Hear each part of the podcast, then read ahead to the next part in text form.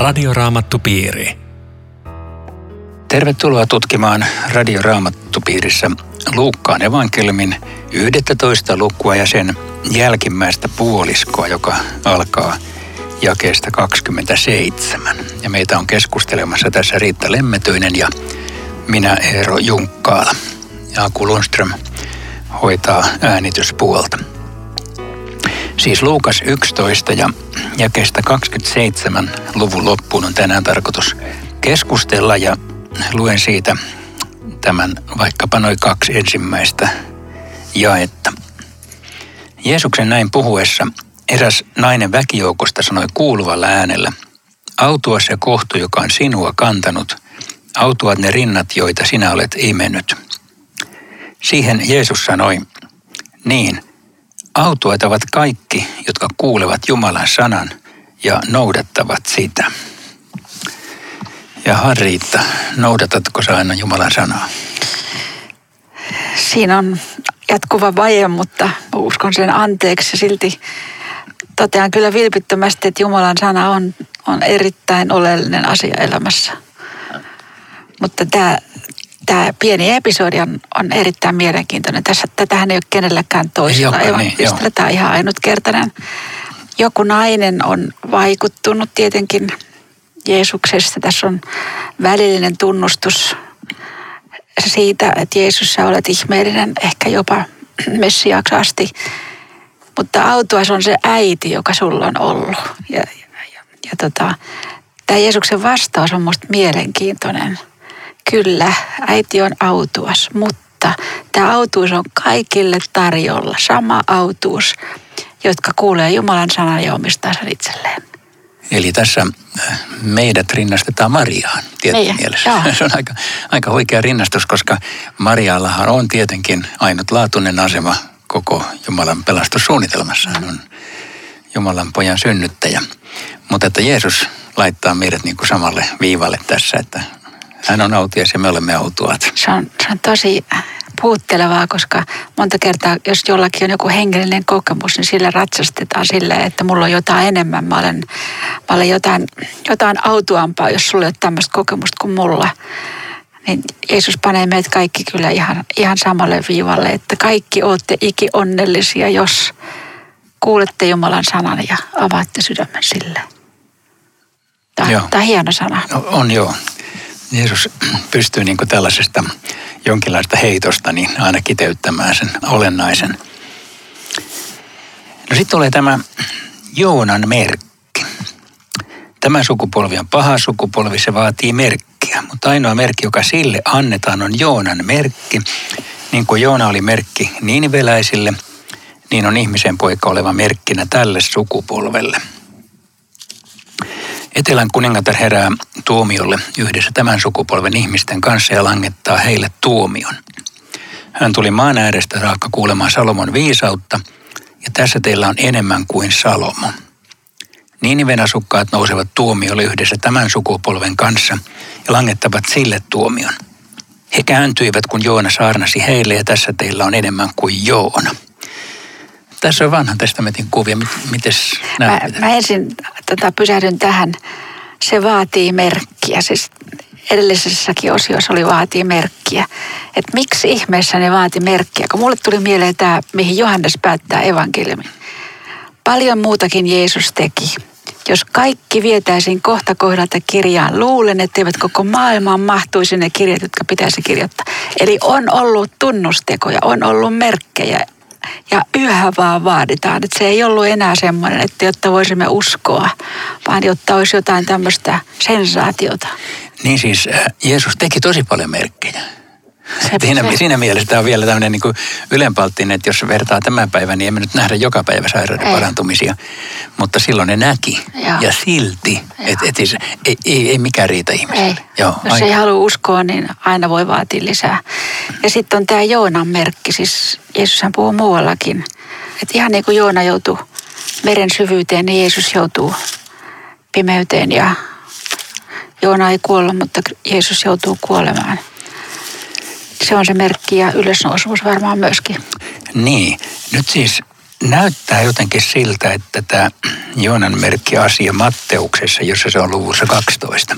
Et siinä Matteuksessa on selvää, että niin kuin Joona oli meripirovatsassa kolme päivää, kolme yötä ihmisen poika maanpovessa kolme yötä. Se on siis ihan selvä niin ylösnousemuksen, mutta tässä ei oikeastaan siihen viitata.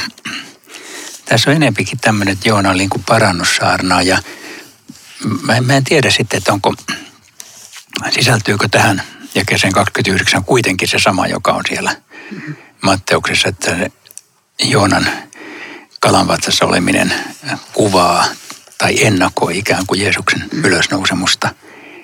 Mutta se, se, mihin Jeesus vertaa, niin se on kyllä huikea, mihin säkin äsken viittasit, että, että Niinive, sehän oli siis valtava metropoli aikana ja tulee tämmöinen ihan tuntematon profeetta, joka julistaa heille ja he ottaa sen Jumalan sanan ja tekee parannuksen. Ja Jeesus on tullut ja heillä on kirjoitukset, he voi tunnistaa kuka hän on. Ja ei, ei niin. vaan ole tätä. Joo, to, toi on tä, tässä kohdassa ikään kuin tämä kertomuksen pointti, joka, joka siis varmaan kuulijoille, nämä on nyt Jumalan valittua kansaa, joku assyrialaiskaupunki otti vastaan, miksi te ette ota, siis tämä on hirveän vahva kontrasti. Se on, se on vähän niin kuin Jesaja sanoo, että härkä tuntee omistajansa ja aasi, mutta minun, minun kansani ei tunne, että se on, se on kyllä kova, kova tuomio. Hei, eikö tätä rivien välistä voisi myöskin lukea sen, että Jeesus piti autenttisena Joonan kirjaa? Koska sehän yritetään saada milloin minkäkin näköiseksi. Ja, ja myöskin sitä parannusta, aitona parannuksena, joka Jumala otti vastaan sen. Joo, kyllä nimenomaan. Ja sitten Joona lisäksi sitten Salomoa ja, ja Saaban kuningatarta. Joo, siis äh, Saaban kuningatar. Missä se, on, missä se olisi tänä päivänä tämä Saaba? Sitä ei muuten ihan varmulla tiedä, että se on joko Arabian eteläkärjessä tai, tai siellä Somalian nurkassa, siellä jossakin se on ollut. Mutta siis valtavan pitkä matka, ja jotta kuningatar saisi kuulla ihmisviisautta viime kädessä, siis ihmeellistä viisautta, joka tälle miehelle on annettu. Ja nyt, nyt tulee taas tämä sitten se, heidän näiden ihmisten edessä seisoo Jeesus, jumalallinen viisaus. Ja matka hänen luokseen on parin askeleen verran ja ei ei tulla. Taas no. semmoinen... Joo, mä muistan kyllä, että mä oon Etiopiassa käynyt katsomassa Saaban kuningattaren taloa ja sieltä kerrottiin, että tuossa oli sen kylpyhuone, tuossa oli sen makuhuone, mutta mä en oikeastaan usko, että, että se oli se. Mm. Mutta Salomo on tässä nyt kuin esikuvana tai ennakkokuvana, koska tässä teillä on enemmän kuin Salomo. Mit, mitä sä ajattelet, Riita, miksi, miksi Salomo olisi Jeesuksen ennakkokuva?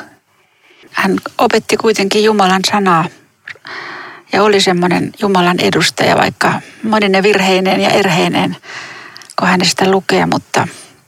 Niin, tässä, tässä juuri tämä viisaus näköjään asetetaan, että Jeesus on, on suurempi viisaus. Jeesus on jo se vanhan testamentin ennakoima viisaus. Voisi olla, vaikka sitä ei tässä kyllä sanota, mutta voisi olla sekin, että Salomo rakensi ensimmäisen temppelin ja Jeesus, Jeesus rakentaa Just, uuden liiton temppelin, eli seurakunnan. Eli, eli tämmöinenkin linkki joka tapauksessa Salomoon on, vaikka se ei tästä tekstistä käy ilmi. Ja sitten tässä on niin välähdys viimeisestä tuomiosta. Tämäkin oli minusta aika mielenkiintoista. Tämä Saapan kuningatar langettaa heille tuomion. Ei kuitenkaan niin, että tämä puhuisi jotakin, vaan se vaan, että kun tulee siihen ja kaikki tajuaa, että tuossa on se, joka tuli sieltä kaukaa. Samaten nämä Niiniven asukkaat – että kun heidän ilmestyä, niin se kertoo jo, että mistä, miksi ne tulee. Sitä paitsi Niinive on tämän päivän Mosul, jossa on tapahtunut kaikkia hirveyksiä. Että vaikka se nyt ei olekaan oikea tulkinta, mutta Niiniven asukkaat nousevat tuomiolle yhdessä tämän sukupolven kanssa. Että ikään kuin siinä on tämmöinen kajastus, että, mm. että Jumalan tuomio, tuomioiden aika tulee ja Niinive tietysti mielessä muistuttaa siis siitä sekä, sekä parannuksesta että tuomiosta. Mutta onhan tässä semmoinen suru, että Jeesus niin kuin tavallaan antaa ymmärtää, että tämä hänen aikansa juutalainen sukupolvi hylkää hänet. Se on, se on tämän kertomuksen varsinainen mm. juju kyllä, joo, joka on sitten samantapainen kuin toisessa yhteydessä. Hän sanoi, että voi sinua Kapernaum ja Korasin, joka, joka on jotenkin niin kuin käsittämätöntä. Että siis Jumalan poika tulee, tekee kaikki ihmeensä, julistaa Jumalan valtakuntaa – ja kansa kääntää selkänsä. Se on, se on jotenkin aivan, aivan käsittämätöntä. Ei voi nöyrtyä tunnustamaan, että minä tarvitsen sinua. Jeesus. Joo, ja sitten kuitenkin kun ajattelee, että tästä vanha testamentti koko ajan kertoo Israelin kansasta, joka kääntää selkänsä Jumalalle. Jeesus kertoo omasta ajasta, joka kääntää selkänsä Jumalalle. Ja tästä kuitenkin syntyy Jumalan valtakunta tähän maailmaan ja kristinusko. Siis tämmöisestä eh, niin kuin katastrofaalisesta epäonnistumisesta syntyy se siemen, joka on tänä päivänä maailman suurin usko. Mä puhuttelen tämä, tämä ajatus, että Jumala toimii tällä tavalla. Joo. Sitten on toisenlainen teema. Tai siis niin. jotenkin edelliseen varmaan. Jospa, mä luin tämänkin, kun tämä on Joo. pieni pätkä, että ei kukaan sytytä lamppua ja sitten piilota sitä. Lampun jalkaan se pannaan, jotta sisään tulevat näkisivät valon. Silmäsi on sinun ruumiisi lamppu. Kun silmäsi on terve, koko ruumiisi on valaistu. Kun silmäsi ovat huonot, ruumiisi on pimeä. Pidä siis varasi, ettei se valo, joka sinussa on, ole pimeyttä. Jos koko ruumiisi on valaistu eikä mikään osa sinusta ole pimeänä, ruumiisi on kauttaaltaan valoisa aivan kuin lamppua valaisisi. Lamppu valaisisi sinua loisteellaan. Oho, tulee tästä mulle kyllä mieleen, kun mä silmälääkärille juuri käynyt. Mun silmät on vähän huonot. Eli osuu tämä sana, mutta sitähän Jeesus ei tässä tarkoita, että tarvit silmälaseja. Ei, mutta mut tavallaan se kuva on ihan selkeä. Siihen sun silmälääkärille käyntikin viittaa, että kaikki elämä on riippuvainen siitä, että mä näen. Mun jalat on riippuvaiset, mun kädet on riippuvaiset, mun sormen päät on riippuvaiset. Ihan kaikki. Se on niin kuin tosi tärkeä juttu, mitä ruumiiseen tulee. Ja varmaan tässä on just se syvä opetus, että entäs sitten siinä on sydämesi silmät. Kuinka hyvin ne näkee. Koska Paavalihan se on aika kiva kohta Efesolaiskirjeessä, että Jumala valaisisi teidän sydämemme silmät näkemään, minkälaisen toivoon teidät on kutsuttu. Että tällä käsitteellä silmä kerrotaan aika paljon Jumalasuhteesta. Kiinnostavaa, joo. Että se ei ole pelkästään se, että mitä mä niin kattelen, koska sitten se on myöskin, että mitä, mitä, mä annan vaikut, mitä vaikutuksia mä annan tulla silmien kautta mun elämääni. Ja. Mitä mä luen, missä mä kuljen, mihin mä menen. Joo. Ja, ja sitten silmä ja valo, sehän on käsite, joka liitetään myös suhteessa toisiin ihmisiin, kun tulee tämä sana mieleen, että jos me valkeudessa vaellamme, niin meillä on yhteys keskenämme. Että tämä on niin kuin erittäin tärkeä asia, tämä sydämen näkökyky ylöspäin ja sivuille. Mitä siellä on, millä mä katson? Joo, ja sitten jos, jos ajattelee taas ihan niin kuin tästä vaakasuorasta tasosta, niin on aika tärkeä, kun joku ihminen katsoo sua tai kun joku ihminen hymyilee ja jonkun nyt kohdataan niin ystävällisen katseen. Sillä on valtavan suuri merkitys Hän. ihan olemassa arjessa. Ja, ja sitten, sitten tämä antaa niin meille viestin, että meidän, meidän pitäisi olla tällaisia, mutta myöskin sitten niin, että se Jumalan, Jumalan valo ja. jotenkin loistaisi meidän silmistä. Sitä ei pysty itse tekemään, mutta tässä on semmoinen varoituksen sana, että pidä siis varasi, ettei se valo, joka sinussa on, ole pimeyttä. Luin just artikkeli näistä viimeisistä henkisyyden messuista, jossa tarjotaan monenlaista valoa ihmisille, siis kerta kaikkia kirjavaa tarjontaa. Ja se on, se on se pahin, jos ihmisellä on joku tämmöinen valo, ja se onkin pimeyttä viime kädessä. Hän suunnistaa jonkun semmoisen valon lainausmerkeissä mukana, mikä viekin ihan harhaa, joka on viime kädessä pimeyttä näin, niin kuin Jumalan näkökulmasta. Joo, tämä teksti varmaan tuosta juuri varoittaa, että ettei mene väärien valojen mukaan, koska ne näyttää, noin mitä sä kuvasit tuossa, niin noin kaukaa katsottuna ihmisen silminä, että okei, siellä on, voi olla aika kirkkaitakin valoja mukamassa. Mutta se ei ole Jumalan valoa, se on, se on jotain muuta valoa. Että Tämä on Radioraamattu Piiri. Ohjelman tarjoaa Suomen raamattuopisto. www.radioraamattupiiri.fi Jatkamme keskustelua. Tässä on Riitta Lemmetyinen ja Eero Junkkala pöydän ääressä ja tekstinä on Luukas 11 jakeesta 37 tällä hetkellä eteenpäin sen luvun loppu ja luen siitä jonkin verran. Jeesuksen opettaessa muuan fariseus pyysi häntä kotiinsa aterialle. Hän meni sinne ja asettui pöytään. Fariseus hämmästyi huomatessaan, että hän ei ennen ateriaa peseytynyt. Mutta Herra sanoi hänelle, te fariseukset kyllä puhdistatte maljanne ja vatinne ulkopuolen, mutta teidän oma sisimpänne on täynnä riistoa ja pahuutta. Te mielettömät, Eikö sama, joka on tehnyt ulkopuolen, ole tehnyt sisäpuolenkin? Mitä maljassa sisällä on, se antakaa köyhille. Silloin on kaikki teille puhdasta. Voi teitä fariseukset. Te maksatte kymmenykset jopa mintusta ja ruudan lehdistä ja kaikista vihanneksista, mutta vähät välitätte oikeudenmukaisuudesta ja rakkaudesta Jumalaan. Näitähän teidän pitäisi noudattaa, eikä lyödä laimin noita muitakaan käskyjä. Voi teitä fariseukset, te istutte synagogassa mielellänne etumaisilla paikoilla ja olette hyvillä niin kuin ihmiset toreilla tervehtivät teitä. Voi teitä, te olette kuin merkitsemättömät haudat, joita ihmiset tietämättään tallaavat. Tiukkaa tekstiä Eikö vaan? Kuvittelen, että kun ollaan aterialla, niin saattaa mennä väärään kurkkuun jollakin se ruoka. Mutta siis sehän pitää sanoa, että ensinnäkin ateriakutsu oli, oli erittäin painava asia, koska se, sitä arvostettiin suuresti yhteisöllisenä ateriana, että Jeesuksella oli hyvät välit fariseuksiin ja toisinpäin. Keskinäinen tämmöinen sympatia. Mutta mut sitten, sitten Jeesus ei malttanut olla puuttumatta niin, siihen. Tämä muuten ei pessy käsiänsä, niin tästä meidän ei tarvitse ottaa oppia. Tällä hetkellä meidän pitää pestä käsiä. No. Se on äärettömän tärkeää pestä kädet ennen ruokailua. Mutta tässä ei ole siitä kysymys. Tässä on kysymys kultillisesta pesusta. Eli tässä on kysymys tällaista juutalaista rituaalista, joka, joka farisokset katsoi, että pitää noudattaa. Ja Jeesus ehkä tarkoituksella provosoiden jättää sen tekemättä Varmaankin. antaakseen opetusta. Joo. Siis näitä puhtaussääntöjä oli, oli muitakin ja se oli todella paha heille – se oli jopa pahempi niiden laiminlyönti kuin joku sivettömyys. Oli, oli kovin tarkkoja tästä. Ja sitten Jeesus rupeaa puhumaan, että mikä tämän peseytymisen varsinainen kohde pitäisi olla. Malia oli mukki ja Vati oli ruokalautanen ja ne putsetaan hyvin, ettei tuosta torilta jotain, joka olisi saastuttaa ja sen takia ne pestiin.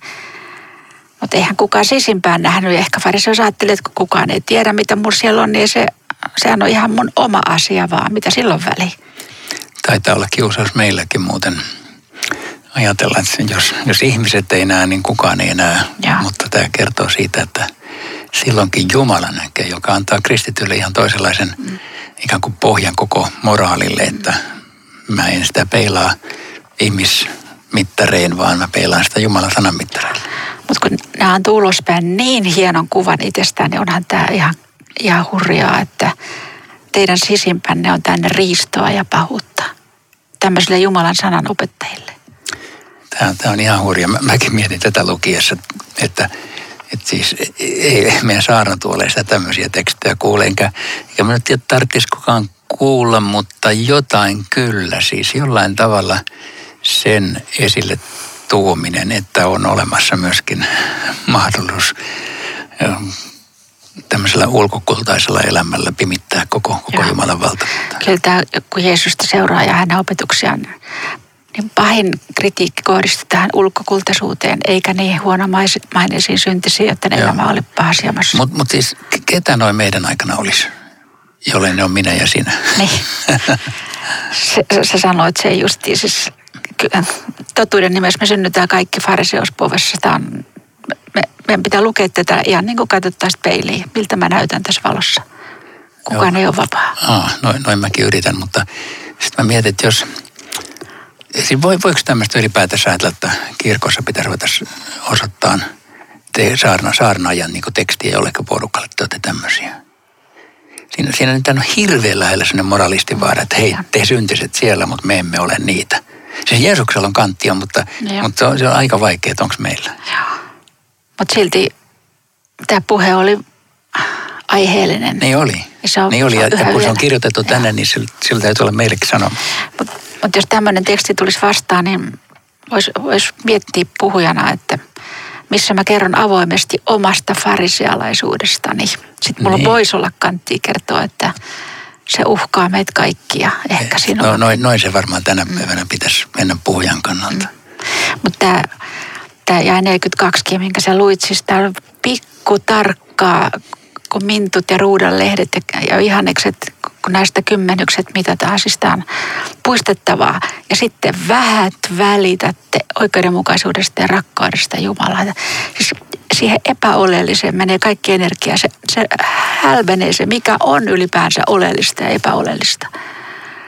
Kun meillä oli se laupias samarialainen vertaus, niin siinä se pappi tuli ja sehän näki, mikä hirveä avun tarve sillä miehellä oli. Mutta kun siinä oli se saastumisen pelko, jos toi on pakana, se kuittasi ohi, koska tota, se oli hänelle ehdoton, lähimmäisen rakkaus oli ehdollinen. Tässä, tässä muuttuu. Niin kuin... Joo. Mä, mä mietin koko ajan, että mitä se, mitä se tämän päivänä tarkoittaisi, että, että kuinka paljon meillä on kiusaus niin kuin joihinkin muihin asioihin takertua, jolloin nämä pääasiat jää taka-alalle. Siis kyllä pakko ajatella niinkin, että oikein me hurskaat kristitytkin, niin me voidaan nimenomaan mennä tässä siis vähän, vähän vikasuuntaan. Kyllä joo. Mutta kymmenykset, pitäisikö kymmenyksiä antaa? Jeesus sanoo, näitähän teidän pitäisi noudattaa eikä lyödä laimin noita muitakaan mm. käskyjä. Ilmiselvästi Eikö se viesti ole se, että antakaa pois ne kymmenykset? Ei, ei mulla ole mitään sitä vastaan, mutta ihan samalla tarkkuudella muistakaa sitä lähemmäistä. Muistakaa olla oikeudenmukaisia. Joo, tämä on oikeastaan kai ainoa kohta, rinnakkaiskohdat mukaan lukien, jossa Jeesus kymmenyksistä ylipäätänsä puhuu sanalla kymmenykset. Ja, ja tota, ei siis sano, että älkää antako, mutta ei myöskään sano, että teidän on pakko antaa. Ei. Vaan että hyvä, jos annatte, mutta muistakaa tärkeimmät asiat. Ja. Eli kyllä, kyllä tämä niin epäsuorasti sanoo, että kannattaa antaa paljon omastaan, esimerkiksi vaikka 10 prosenttia. Joo. Sitten tämä menee etupenkkiin istumaan, mutta tämähän on siis hyvin epäajankohtaista. Mun mielestä nyt pitäisi sanoa, että menkää etupenkkiin istumaan. Hyvä. mutta siis tuona aikana synagogassa tämä eturivi oli käännetty sille, että katsottiin yleisöön päin. Ja tämä etumainen rivi oli just näille fariseuksille varattu, koska se oli heille tosi tärkeä. Ja mulle tämä puhuu siitä hengellisyydestä, jossa imako on niin kuin se juttu. Tämä on se tärkeä. Se on niin kuin, kun näyt, näyteikkuna, että kattokaa meihin. Mutta se, mitä mä opetan, se on, se on ihan sille alisteena. Joo, mutta kai sullekin imako on aika tärkeä. niin, mutta ei, ei, siis totta kai niin kuin sanoin, fariseus olen minäkin ja en yhtään parempi, mutta, mutta mä tunnistan tämän, että tämä on hirveä vaara. Ja totean, että se, että joku tervehtii, niin se tekee tosi hyvää tai noteraa minut. Kuka meistä on vapaa. Mutta jos elämä pyörii vain sen ympärillä, että kuka mut tänään Joo. näki. Joo, se, se muistuttaa just aina siitä, että mä, mä yritän niin kuin, vaikka mä tajuan, että mä, mä, mä oon iloinen, kun mua kiitetään, niin mut huomataan, totta kai. Mm. Mutta että että mä en niin kuin sen varaan kuitenkaan panisi mitään. Mä, mä saan iloita siitä. Mutta että mä, mä en rakentaisi ikään kuin imakoon, niin kuin sanoit, niin mm. sen varaan. Että, että kiitos on nyt se, millä mennään. Ja. Joo, joo se, se on kilvottelun kohde ja semmoisinhan tämä Jeesuksen sana ja. tähtää, että, että se mikä on sydämessä, se mikä näkyy niin kuin Jumalan rakkaudessa lähimmäisin, niin se on se varsinainen juttu, mihin me tähdätään. Mm. Mutta sitten yksi lainopettaja on aika rohkea mun mielestä, kun se toteaa, että opettajat tuollaisella puheella loukkaat myös meitä. Kyllähän Jeesus loukkasi. Niin, loukkas, mutta että se uskas sen, ei nielly sitä, vaan, vaan pokkana sanoo, että, että, että kuule, tämä ei kivaa kuunneltavaa. Ja Jeesus jatkaa. Joo, hän, Osoittaa, hän ei yhtään niin ei, vähennä tätä. Ei. Mutta onhan tämä... Te panette ihmisten harteille taakkoja, jotka ovat raskaita kantaa, mutta itse ette kajoa niin edes yhdellä sormella. Siis mä sillä lailla luen tätä, koska mä itsekin on ollut näiden raskaiden taakkojen alla, jota vääränlainen opetus tuottaa. Että se ei ole, ole kyllä mikään helppo paikka, että ymmärrän kyllä, että, että tähän on puututtava, koska tänä päivänä se taakka voisi olla sitä, että puhutaan ylevästi vaikka lähimmäisen rakkaudesta, puhutaan, puhutaan yhtä toista ylevää, mutta jos ei puhuta Jeesuksesta, joka tuli sen takia, että me ei yllä tähän mittaan ja olla niin kuin meidän pitäisi olla. Ja... Mua tässä asiassa niin mietityttää, tai mä viime aikoina ajatellut silloin täällä joissain hengellisissä tilaisuuksissa, että asettaako puhuja ikään kuin huomaamattaan niin kuin rimaa jotenkin korkeammalle ja korkeammalle. Teidän täytyisi tehdä näin, teidän täytyisi osata tätä, teidän täytyisi pyhittyä. Että niin kuin tämän tyyppistä vaatimusta, jossa sitten kuulija automaattisesti kokee, että en mä nyt, en mä ton saakka yllä. Siis että saattaa olla, että tehdään niin kuin kristillisyydestä kuitenkin semmoista suorituskristillisyyttä. Mä oon ehkä nyt kuullut joitakin sellaisia puheita viime aikoina, tämä on tullut mulle mieleen, että, että silloin siitä on hukassa se evankeliumin ääni, että kelpaat sellaisena. Kun, kun tietenkin toisaalta meidän pitää rohkaista ihmisiä kilvoittelemaan, ottamaan uskovan arkielämän vakavasti. Mutta se, mihin tämä johtaa, tämä tämmöinen taakkojen toisen päälle laittaminen, niin musta erittäin puhutteleva on se tuhleapojan vanhempi veli, joka kuvaa sitä omaa elämäänsä, joka just näitä lainoppineita. Niin monta vuotta minä olen raatanut sinun edestäsi. Tässä oli se se hengellisyys. Että tämän raatamisen minä tunnen ja sen takia olen valtavan iloinen evankeliumista, joka vapauttaa. Kyllä. Sitten tämä luvun loppuosa, niin eh, ottaa edelleen, siis yhtään helpota Jeesus kuulijoita tässä, kun hän sanoo, että te olette samanlaisia kuin vanhan testamentin ne henkilöt, jotka tappoivat profeetat. Minä lähetin heidän luokseen profeetteja ja opastuleja tappavat ja vainoavat. Että siis no, Jumalan valitun kansan historia on aika surullista historiaa. Ja, ja, ja nyt, nyt se toistaa itseään, kun, kun fariseukset on siinä sen edusmiehinä. Näin te tunnustatte ja hyväksytte isienne teot. Te rakennatte profeetteille muistomerkit, mutta siis se mikä on vielä järkyttävintä, että nämä heidän isät tappo profeettoja, se on totta. Mutta se mitä ne ei tehnyt, sen tekee nämä kuulijat. Ne tulee tappamaan Jumalan oman pojan. Ja se on vielä raskaampaa. Että tämä on niin jyrkkää tekstiä, että, että tätä jyrkempää saa hakea. Niin joo, todellakin. Jeesus on voinut totakin ajatella siellä taustalla, että kohta, kohta käy vielä niin, kun hän omaa kuolemansakin mm. osasi ennakoida. Että koska tämä lukuhan päättyy niin, että se ollaan niin, kuin niin jo tällä asialla, että saataisiin Jeesus kiinni. Että olisi vielä syyttää ja hoitaa hänet pois päiviltä. Niin ja kuuntelivat valpaasti saadakseen kiinni hänen omista sanoistaan. Mm. Joo, tämä on niin kärjistymässä koko ajan tämä kuulijoiden ja Jeesuksen välinen suhde.